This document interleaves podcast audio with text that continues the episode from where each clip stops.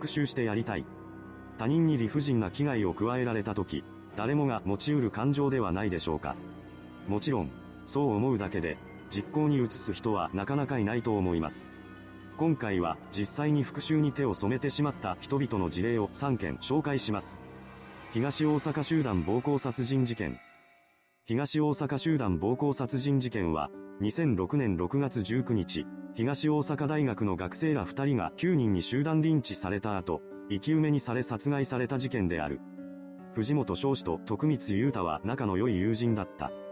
二人とも同じサッカーサークルのメンバーで、徳光はそこで一人の女性と知り合った。しかし、この女性は藤本の彼女だった。2006年5月頃、この女性に好意を抱いた徳光は、藤本の彼女と知りつつも、付き合ってほしい。というメールを何度も送信。そのうち彼女もだんだんと徳光の方に傾いていった。藤本は友人に、彼女と最近うまくいかないと相談しており、彼女と親しくなり始めた徳光に対する怒りの言葉を口にしていた。徳光に対してだんだんと怒りが込み上げてきた藤本は、5月15日、ついに殴り合いの喧嘩となった。ここまでは友人同士の喧嘩だった。しかしその後、それぞれの仲間を巻き込んでいくこととなる。呼び出しを食らっていた徳光は、友人である東大阪大学3年生佐藤祐樹に相談を持ちかける。徳光は佐藤について来てもらい、二人で藤本に会いに行った。しかし、その場所で徳光と佐藤の二人を待ち受けていた者は、藤本を含む五人の男たちだった。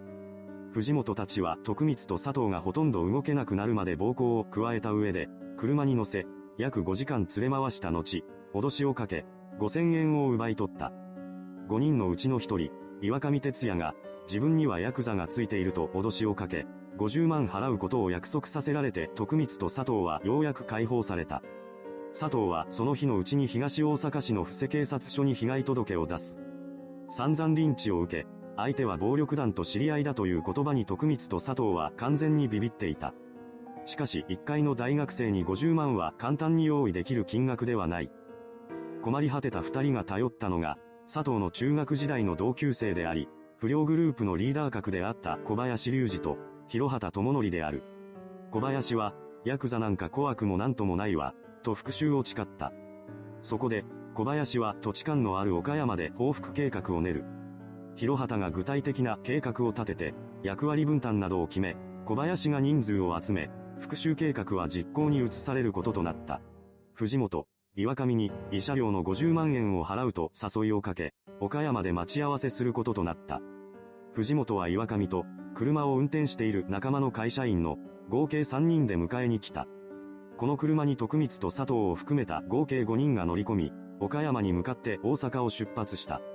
岡山に入り、降りる予定のインターチェンジが近づいてきた時、佐藤がトイレに行きたいと言い出した。一方その頃、小林と広畑たちはインターの出口で藤本たちの乗った車が出てくるのをじっと待っていた。こちらには小林と広畑を含めて7人の男たちが3台の車に分乗して待機していた。藤本らが乗った車が出てくるのを仲間の一人が見つけて小林に知らせる。小林たちは車を発進させそのまま藤本たちの車の後をつけていく。すぐに藤本たちの車は空き地のようなところへ止まった。佐藤のトイレのためだ。その瞬間、小林、広畑のほか、7人の男たちが一斉に駆け寄り、たちまち藤本たち3人を取り囲んだ。ここから一方的なリンチであった。バットや金槌、鉄パイプで殴打を繰り返し、倒れたところを数人で蹴る。通行人にリンチ現場を目撃されたため、瀕死状態の2人をトランクに詰め、会社員も車に乗せて次の犯行現場へ向かった。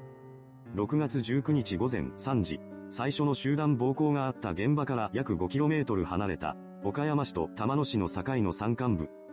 かつて小林が働いていたという会社の産業廃棄物処理場に場所を移し、そこでもリンチが始まった。二人とも顔面は腫れ上がり、服は裂け、全身血まみれの状態で、もはや立つこともできなかった。それを見ていた徳光と佐藤もだんだんと不安になってきて、やりすぎなんじゃないか。このままじゃマジで死んじまう、と小林に呼びかけたが、小林はそれを聞かず、現場に置いてある建設機械を見ながら、仲間の一人に穴を掘るよう指示をした。穴は深さ1.5メートルほどになった。瀕死の状態になっている藤本を引きずり起こし、穴の横に立たせた小林は、藤本たちの仲間である会社員に警棒を渡し、こいつを殴れ。手加減したらお前も殺すと命じた。会社員は泣きながら瀕死の藤本を一回殴った。お前がこいつを突き落とせとさらに小林は命じる。会社員は藤本の背中を突き飛ばし、穴の底へ転落させた。仲間の一人が再び重機を操作し、まだ生きている藤本の上から次々と土砂をかぶせていった。間もなく穴は完全に埋められた。一人を殺害して、一旦リンチは終了した。もう一人、岩上はトランクに詰め込まれ、一旦小林のマンションに連れて行かれた。闇金融で借金付けにして金を奪うためだった。しかし、こんな状態では金は貸せないと闇金にも断られてしまい、やっぱりこいつも埋めるしかないと小林が言い放った。そして再び岩上をトランクに詰め、仲間の二人と共に先ほどの現場に戻ってきた。藤本を埋めた穴から5メートルほど離れた場所にまた穴を掘る。動けない状態にしておいてから、藤本と同様、穴の中に突き落とした。そして再び重機で上から土をかぶせた。岩上の死因も窒息死だった。三人の中で、ただ一人殺されなかった会社員は、そのまましばらく監禁されていたが、警察には絶対言わないと約束させられて、翌日ようやく解放された。6月22日、会社員は東大阪市の布施警察署に届け出る。その後、主犯である小林は自首することを決め、その前に母親に、母さんの子で幸せでしたとメールを送信。また、警察へ向かう車の中で、死刑じゃなかったら出てこれるから、長生きしてなとも言っている。そして母親に付き添われ、玉野署に出頭した。その後、28日未明、事件に関わった9人全員が逮捕された。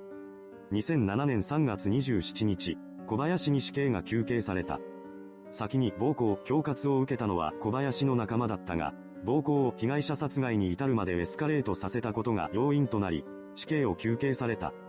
5月22日、大阪地裁は、被告の反省と公正の可能性を認めながらも、責任は重いとして、小林に求刑通り死刑を言い渡した。2008年5月20日、大阪高裁は一審の死刑判決を支持し、小林の控訴を棄却した。なお、発案者である広畑智則は無期懲役、徳光は懲役11年、佐藤は懲役9年がそれぞれ確定している。小林らに協力して事件に関わったその他の加害者たちにもそれぞれ犯行への関わりの大きさによって刑が課されている。2011年3月25日、最高裁判所は、ショベルカーで穴を掘り、二人を生き埋めにした残虐非道な犯行で、死刑はやむを得ないと述べ、小林の上告を棄却し死刑が確定した。大阪産業大学附属高校、同級生殺害事件。大阪産業大学高等学校同級生殺害事件とは、1984年11月1日に、大阪府大阪市で発生したいじめ報復殺人事件である。後に殺人犯となる少年 A、B は後に被害者となる C がリーダーになっているグループの一員であったが、7月から A と B に対するいじめが始まった。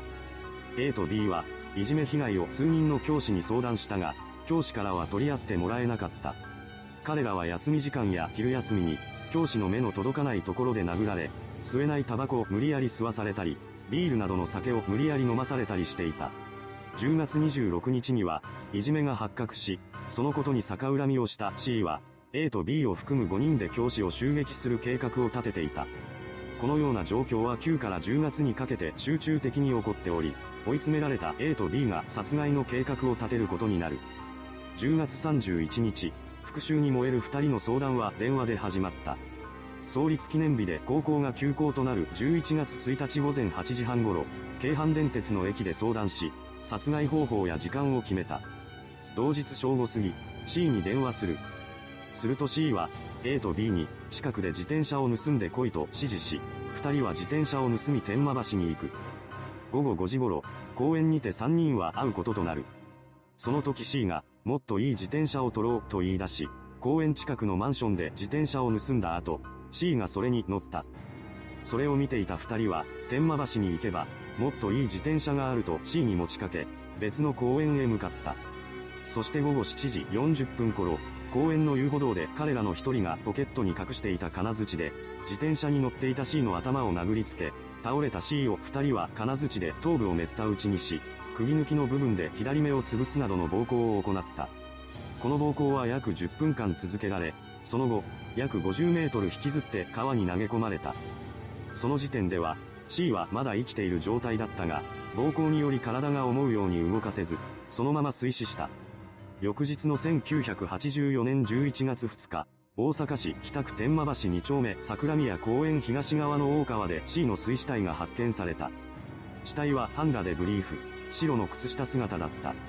警察は1984年11月11日、被害者の同級生である A と B の2人を逮捕した。